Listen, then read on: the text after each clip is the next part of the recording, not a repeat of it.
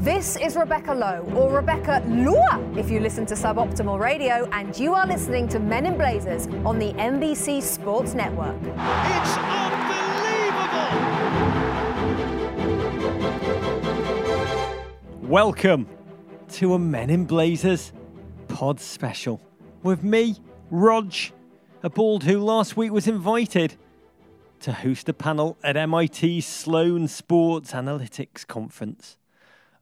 For those of you who aren't familiar, it's a gathering that yanks together some of the greatest brains in a bottle in sports to discuss analytics and data and its increasing role in our industry. So, my presence in Cambridge, Massachusetts, was a bit like a Scouse remake of Good Will Hunting without the genius part, or Matt Damon's lovely hair, or his apples.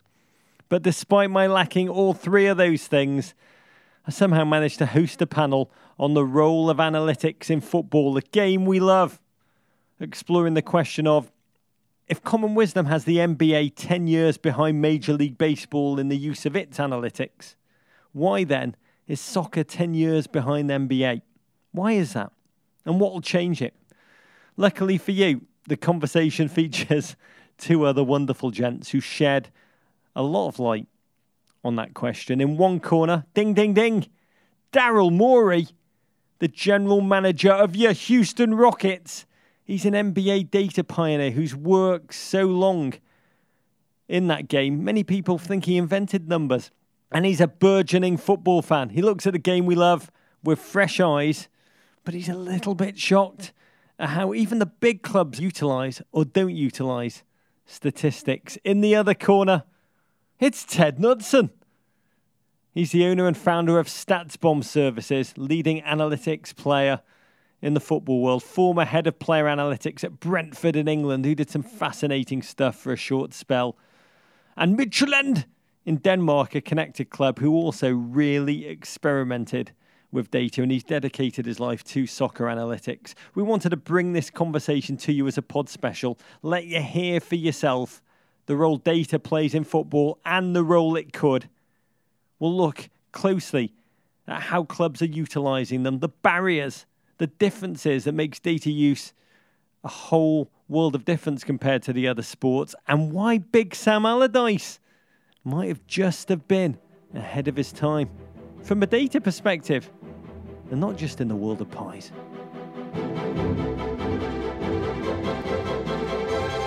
Daryl, I'm going to begin with you.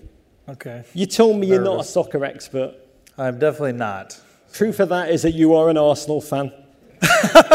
there is not a single data point that would propel you to that heartbreaking decision. Are we always in fourth? Please God, fourth would be a lovely thing. But your groundbreaking work in the NBA, it got you talking to soccer analysts in Europe, and your conclusion you told me was their data sucks, no one cares, and no one should. And you said if you were head of Chelsea, would I listen to the quants? No, I wouldn't. No. Why is that? The reality is, it's a very complex sport 11 on 11, lots of free moving, not a lot of set things.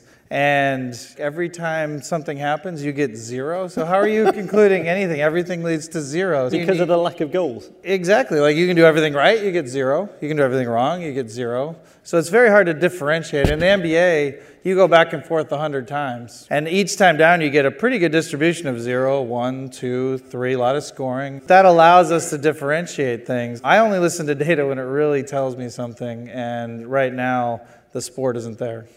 Daryl, you tell me when you start to watch soccer, one of your big takeaways was that you believe soccer obsessed too much about possession versus position. At the end of the day, you need to be in the offensive end to score, and yet we're making these endless passes with no advance. A lot of what we learned in basketball was that early on, everyone was trying to play in a beautiful way. The point guard was making passes to the open person, and we found pretty quickly with the data that doing things quickly and scoring early is a bigger advantage and not playing in this way that's more aesthetically pleasing but just more brutishly effective with threes Ted, I'm going to give you a moment to respond. The possession versus position thing, I think you're not wrong in many ways. Those of us who've watched soccer over the years in Europe would say that there are plenty of times where it's been really not attractive, but Jose Mourinho's been the coach when he was had good teams and it was effective. And we've looked at it from our perspective, and much like you found that the threes and the dunks is a superior style of play, we're starting to get little bits of that, little glimpses of that. I wouldn't say that it's a cogent theory yet, but there are certain things that we know that we want to incorporate in our style regularly. Going fast is a big one. As many times a game as possible, you want to attack an unset defense. And so counterattacking is a big deal. Leicester City, a fairy tale. I mean, not just in soccer, but in the world of sports, when they won the league, averaging 42% possession, which I think was the third lowest in the Premier League that season. They just attacked so quickly that defences weren't set and no one could stop them nor keep up with them. My football club would be the Launch and Squish Football Club. I would launch and press and squish and keep them in their end and look for turnovers. It seems like that style is coming. There's a gentleman called Sam Allardyce, who I believe is about 73% made of pie products. I mean, he's an enormous gentleman. And he specialized in the early 2000s, he targeted what he called POMOs. P-O-M-O-S, POMOs, positions of maximum opportunity. Okay. And all he did, he didn't care about the ball, he didn't care about position. He just wanted huge men to pummel the ball forward and use set pieces, throw ins, corners, free kicks. I mean, the idea was ultimately undone completely by possession based teams. One thing that I've noticed the best coaches with the best players, even in basketball, it was assumed that they were doing things also strategically the best. But it could have been that they just had more talent or that they're superior coaches in other aspects. We for sure have shown that the best teams were not making optimal choices, but people were copying them and thought it was true. I believe that that's very likely happening in soccer. That if you took Man City or Real Madrid and had them play pomos, I bet with superior talent, they might actually be even better than if they had played the possession based style. You know, I, Sam Allardyce is probably watching this live stream in his underpants somewhere in the middle of England, and I want to apologise. You make me eat my words when pomos when they do come back. But another of your ideas I do want to segue into quickly before we look at some of the barriers to data just sweeping into football as if it was just another American sport where we can go in the kind of money ball approach. I love one of your ideas. You look at football and you say, what the hell are they doing passing it back to the goalkeeper? It's absolute insanity. Okay, so we look at everything as risk reward, right? So the best thing that can happen if you pass back to the goalie is you keep possession at some small percentage more. Although I, when I see pass back to goalies against presses, usually the goalie ends up launching it anyway. So it's you've gained no advantage. But let's say you assume you gain some small advantage of possession, right?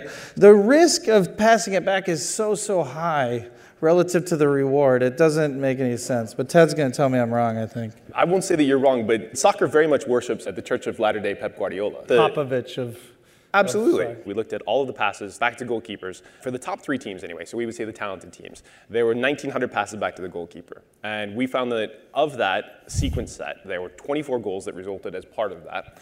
And there was one goal against it. And it was a really goofy, chested back pass. You will say we're not looking at what yeah, the other this is where your data Absolutely. I so like, disagree with you. It doesn't tell me anything that the top teams are doing it. We need to have when the defender has the ball and they have a marginal choice of passing it back to the goalie or passing it forward, we need to look at the expected goal chain from each of that marginal decision, you have nothing. Actually, a paper this year at your very own conference oh, has incorporated backwards passes, and there's a video that shows that as they're passing it backwards, when they take it out of a congested space, they're increasing the expected goals as part of the sequence because now they've got space to move forward. And the difference between your game and our game is figuring out ways to decompress while maintaining possession and switching the ball, which also often involves a deep backwards pass, is useful. Now, you can really screw it up, but we went back and we looked at the League One data, so like the third tier in England, which often has bumpy pitches, etc. The most goals scored against a team as part of a back pass or an attempted back pass to the goalkeeper were only four.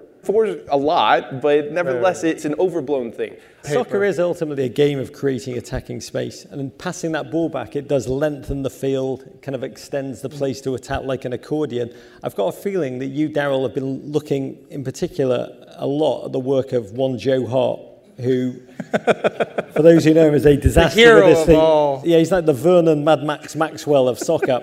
there are barriers to the emergence of stats in the world of football that are unique to the game. You've hit some of them. There's an overload of variables, that there's a lack of goals. I mean, in baseball also, and this is changing slightly, the data revolution happened because the data was commonly out there and available. It was in the public domain. Whereas soccer, Ted, you will know this better than I do, it's been often private, incredibly proprietary, most certainly not kind of freely shared between clubs. Is that a problem, or is it that our models are too primitive and crude? Well, I certainly think that it's held back the advancement of the game. We're behind, we're way behind. One of the amazing things about America is baseball had their revolution and it kind of drug all the other sports in together. Part of being able to do that is having a bunch of very smart brains that have access to useful data. And soccer has not had that, and it's caused issues with it. In terms of the data that we have, I mean, we can debate whether it's crude or whether it's developing. What I want to understand is do we have data that can capture the contributions of a player like N'Golo Kante? He's like the Ark of the Covenant. Every team he plays on wins. I mean, he's about five foot seven, league titles, World Cups. He's got a massive motor. He's got positional brilliance. He's incredible tackler, incredible interceptions. So much of what he does is because of his miraculous awareness of space. Does soccer have the beginnings of data that we can analyze a player and his contribution like N'Golo? We do now. The most basic element of defensive ability is a pressure. When I close somebody down, it's not necessarily to win the ball right now. It's to actually destabilize that possession, potentially win it back. So what we can look at is like a top-down model that says when N'Golo Kante pressures the ball, what happens, and how many pressures is he doing? Looking at Kante is amazing. Uh, another guy that comes up is Roberto Firmino up top for Liverpool. Bobby Chompers. He sets their press and he sets their defensive element all the time. So when we started looking at Roberto Firmino, I think we had 723 pressures in like 35 games last year, which is a lot of information about where he's trying to defend the ball. And then 187 times within like five seconds of him pressing somebody, his team won the ball back. So that's a little bit of credit where we're trying to find better ways to say, these defensive players, we know they're super important. Like N'Golo Kante is amazing. How do we figure out how to better measure that and then give that out to the team so they can use that in recruitment? Without data, for example, we had a player, Chuck Hayes, would never happen. Right? He was a six foot four center where the average size is like 6'11. Couldn't shoot a free throw. He had no chance of making the NBA, except when you looked at the data, you always went from a okay defense to an elite defense when he was on the floor. So the data is going to bring new players in, which I think is your point, which is pretty exciting. Like all these downtrodden, less fast, too small, look the wrong way players are going to make it into the Premier League.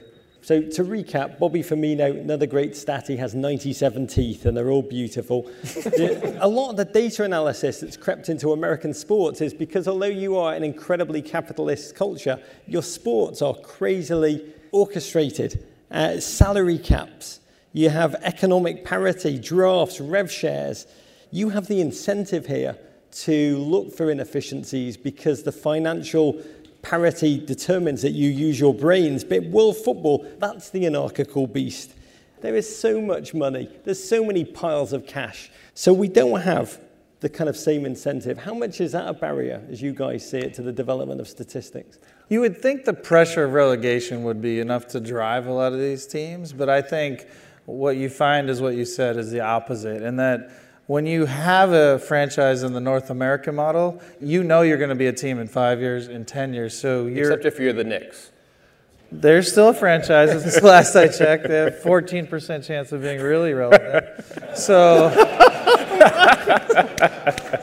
yeah, knowing you have a franchise has allowed more investment. Yeah, I mean, you're in the relegation zone where three teams go down into essentially the equivalent of AAA baseball. What do you do? You fire your manager and you desperately try and buy a striker. So that's just the standard operating procedure. you guys fire your managers all the time. You don't even need good data to know that the most successful clubs have long running managers who create a stable environment, recruit to their system, create a whole holistic look of how they acquire, who they pay, everything. Yet over there, I see like a new manager sometimes three times a year for one club. Which and the manager does not just inform the tactics on the field. The manager for Manchester United is with one hand doing that and still with the other hand signing off on the transfer. Right. The director of football is a new idea. Yeah, which is another thing. Like generally, again, there have been successful coach GMs in multiple sports, but the skill sets are so different. I would be a horrible coach. I think Coach D'Antoni would say, like, hey, my greatest skill set is not to be the, the GM the time horizons are different, the skill sets are different, yet it's combined. I think we'll know that soccer's moved far once that's separated. The coaching issue is significant, and the coach on recruitment issue is a massive one. When you're a coach, you spend 50, 60 hours a week, not just on like the tactical element, but you kind of oversee everything as a head coach, and then you have to do all the press. You don't have time to do recruitment, especially in a worldwide place. How much is just the global nature of the game, the geographical barrier for scouting impacting the amount of data? That's really going to be useful? It has been significant and it was a massive deal in the early days, but it also was a big advantage because you look at players from disrespected leagues. French 2 is a great example. French 2 has a lot of very good players playing in a very athletic league, and N'Golo Kante came from there. Riyad Mahrez came from there. Those guys turned into Premier League winners, and they cost peanuts the Dutch league, when guys perform well, you really have to be careful about their age because a lot of them are playing against 18 to 22 year old center backs, yes. and suddenly they're cutting through them partly because of physical maturity and much less so because of their ability. You put them in a league that's much more physically strong and has a more normal peak age curve, and suddenly they just flop. And we see that again and again. So you've got to be really careful about looking at that, which isn't even relative age effect, it's comparative competitive age. So when you're able to look at it in the right framework and you've done some research, well, it might take you a year or two to do this, then you can start to sort of find the unpolished gems. But from a scouting perspective, that's always the thing that constrains you. I don't know how much time your scouts spend watching guys in a year, but you know, keeping up with just that, you almost have to use data to find guys that are worth scouting or just chucking them out. The NBA is totally different, like super sophisticated on the scouting side, but that's because the pool of people is very finite. It's a lot easier to identify basketball players like they're tall, they can jump. like it's like you can visually I call it the mall test. Like if you you can be in a mall and you can be like that guy's an NBA player. Like it's actually that identifiable. We put just incredible amounts of resources into scouting like a, a very finite pool and that's much we basically have like elephant babies. We get one pick a year that we need to nurture for many times, whereas you guys could take a tadpole approach where you get like 500 prospects and just try them all out. I do envy that actually. Who's doing it well? Which teams are using data well? It's actually difficult to tell, much like in, in Gerald's, nobody talks, right? Like you're not supposed to talk about how good you are. Liverpool have been doing this for quite a long time. They've been in place, like Dr. Ian Graham and Michael Edwards, since about 2011. So they had a long time to be able to learn and mature as part of that process, and we're seeing the fruits of it now. Arsenal bought an entire data company, StatDNA, but then you hit the wall of do we know things or are we able to execute on the things? If you just have knowledge, it's not useful. If you're able to execute it, you have a good process to then implement it, and then also to correct the mistakes because it's not perfect work, then that's the important bit. And it's hard to see that from the outside. We mostly just hear about who fails. Last question on recruitment. It's a quick one for you, Ted. Is there any metric by which Christian Pulisic, the American from Hershey, Pennsylvania, who was brought from Dortmund by Chelsea for $70 million, is there any metric that I'm not aware of that says, yes, he's worth that money. He was super exciting two years ago. I think that we've seen him not progress at the same level that you would hope, but development isn't like a linear path, like you get rocky bits. He's an excellent ball mover, so good dribbler, and he's good at creating for his teammates. From a coaching perspective, if you were going to coach him down and give him analytics, data driven coaching, you want him to get into the box a little more and be able to take central shots, increase his shot volume. It's not bad because he's so young and he's playing in a pretty good league, but 70 million was probably an overpay. That was a long-winded way of saying no. A little bit. I can tell you from my sport, if a guy for two years stagnates, yeah, they can still advance, but it's really going to put a lid on where they're going to be. Pulisic worth 70 million. A lot of that money was for the American market and just to make sure he gets regular mentions at the Sloan conference. But tactically, are there inefficiencies in football, like in the NBA, the three point shot? Daryl, I'm fascinated for you. You've talked a little bit about position, possession, but what fundamental flaws exist in soccer tactically that can be exploited by those managers who have the data and actually use it. The set pieces, most clubs, when I would go talk to them, spent 10 minutes a week, not a day, a week on this thing that actually uh, accounts for about 25 to 30% of goals. Corners, free kicks, essentially controllable situations. Absolutely. And so we spent time figuring out sort of best practice and how do we analyze the opposition in order to increase the effectiveness of this. Should we recruit? It's not the most important thing when we recruit, but it's a nice added benefit of it. Why aren't teams treating throw ins on the other end as a freaking set piece then, if it's that important? So we've started to incorporate that. The problem there mm. is that there's like one long throw coach in the world, and he now works at Liverpool. Thomas Gronnemark. When Liverpool Football Club hired this throwing coach, Thomas Gronnemark, they were mocked and derided. I mean, absolutely, it was hilarious to the world of football. But the truth is, that throw ins in football are the quickest way to see possession. I think 50% of the time in these throw ins, which happen all bloody game long, the other team actually takes control of the ball. And Gronnemark has this flat, direct throw. That's his trademark, which changes that. It's given Liverpool a crucial advantage. Oh, so no we, one's talking about it. With the way that we've got long throws right now, even the top level, we're not executing it properly. If you have your wide players and you've got the offside line, you cannot be offside on a throw. And so if you've got two fast guys wide, you can pick up the ball quickly, you can skim it on the ground. The defense cannot cope with that. So if you start executing that strategy regularly, if they drop deep, then they suddenly open the entire center of the pitch, which is the most valuable area. This is a thing that we think FIFA at some point might change the law on. I was going to say they're going to change the rule. Yeah, exactly. We'll they keep changing the rules on James Harden, so they're going to change the rules on you. From basketball, are the wisdoms in soccer that just seem plain wrong to you, Daryl? I mean, you talked to me about the core question for every NBA coach, the core choice. Do you crash the boards when you take a shot, or do you immediately have your players retreat? Two things that we know that teams are choosing super suboptimal. The largest one is really well known three pointers. When the line first came in, coaches were actively coaching against it right? And we now, of course, know that was not only wrong, it was like 10 to 15 wins wrong, like just catastrophically wrong. Offensive rebounds, many, many of the top teams choose not to offensive rebound, they just choose to defend. There's been many great Sloan papers showing that that's suboptimal. And yet it propagates because the top coaches who win do it. Like, but it doesn't make it the right choice. Just because Pep plays through the goalie, it does not make it the right choice to do that. Now, maybe it sounds like there's better data, so I might be wrong, but it's fine. Is there a common wisdom that you know is completely wrong in soccer? Probably a bit less impact of offensive rebounding, but it's a similar vein in that coaches will still put guys on the post when they're defending corners. Oh, yeah. And when we look at that, we're like, well, first of all, that doesn't stop them from scoring through them. Often, like, the ball just goes past them because they can't react in time. And second of all, if we know that we want to run regularly, we need those guys to potentially be up the pitch. We can either overload the defensive zone that we're trying to defend, or we can create more counterattacks. And that counterattack is exactly what you're talking about. It's a little bit of risk, or at least perceived risk, but if we get an extra goal, say once out of every 10 games, that gets us up the table, and it's actually quantifiable because we know that there's like win bonuses and point bonuses in the leagues. I'm fascinated by the place of the opinion of individuals who are data analysts within football because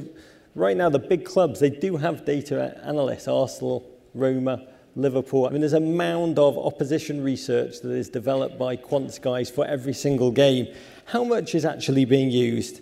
Until you have like very, very senior buy in with money behind it, it's sad to say, but you more or less have almost nothing. I've talked to many analysts who've gone to work in the Premier League and they eventually leave. They're like, no one listens to me. One went to Formula One because he was like, they at least listen to me now. So you're going to lose the best people. You're not going to have the right money behind it. And then at the end of the day, if your coach or manager is not implementing the things you're investing all the money in, the owner is the one who's going to have to tell them, hey, we're either going to do this or we're going to get someone else. And until that moment, it doesn't really happen. There are a couple of Premier League clubs that are finding pretty good players and they're recruiting them, and then those guys can't get on the pitch. And like that's a nightmare. And it's not something that the analytics group can ever smooth over. It comes to the owner and definitely the director of football level to say, we have to find a coach that will then execute and play the players that are good as opposed to the, all the other ones. Are the players even mentally conditioned to receive it right now. The player population is very different. Some guys love to see it, but you know there are other players that want nothing to do with it. I mean, baseball became a game of homers, walks, strikeouts, your three true outcomes. Basketball became a game of threes and layups. NFL, a high flying passing league.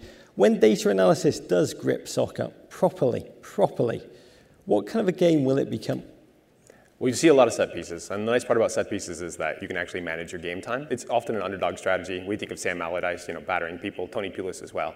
But if you have good teams that start to take that, it's very difficult for a team to deal with you in the final third because like there are no good options. If we give them a throw in, it's a long throw. If we give them a corner, then they're running specific routes, NFL-style routes to be able to find advantages. I think we'll see more counters, like more aggressive, slightly open. One of the things that doesn't work in basketball that does work in soccer is this pressing style. Like you cannot high press effectively in the NBA. No one has done it successfully. I actually don't eliminate it as a strategy. Fair enough. Pitino was the last guy to do it with the Celtics, actually. And in soccer, it is one of the strategic. Like, no, it's awesome. to- I've been like, oh my god, finally people are doing things that make sense. They're getting them in their end. They're trapping them. They're not assuming everyone's going to make a bunch of bets. They're waiting for the mistakes and attacking. Like it, that development's given me hope. Well, and I think Liverpool's style, where they've got a lot of pace in the front line and they've got guys that can play it long, like, that's also a thing that's going to consistently happen. Football's going to be a game of high pressing throw ins in the future if Daryl has his way. We're going, to better take a, rules. we're going to take a couple of quick questions. Great one to start with. With Sir Alex Ferguson uh, and now Arsene Wenger, both of whom were at their clubs for over 20 years, gone. Do you think the long term manager being dead in soccer means that long term strategy using analytics becomes less feasible? Really, case for your director of football. It's much more so an ownership decision, as Daryl's saying. It's got to come from the top down. I think that looking at how City Football Group work, like they're going to keep Pep around for a long time, and analytics will help him operate better. It won't necessarily help them save any money, because like people just charge them whatever they can.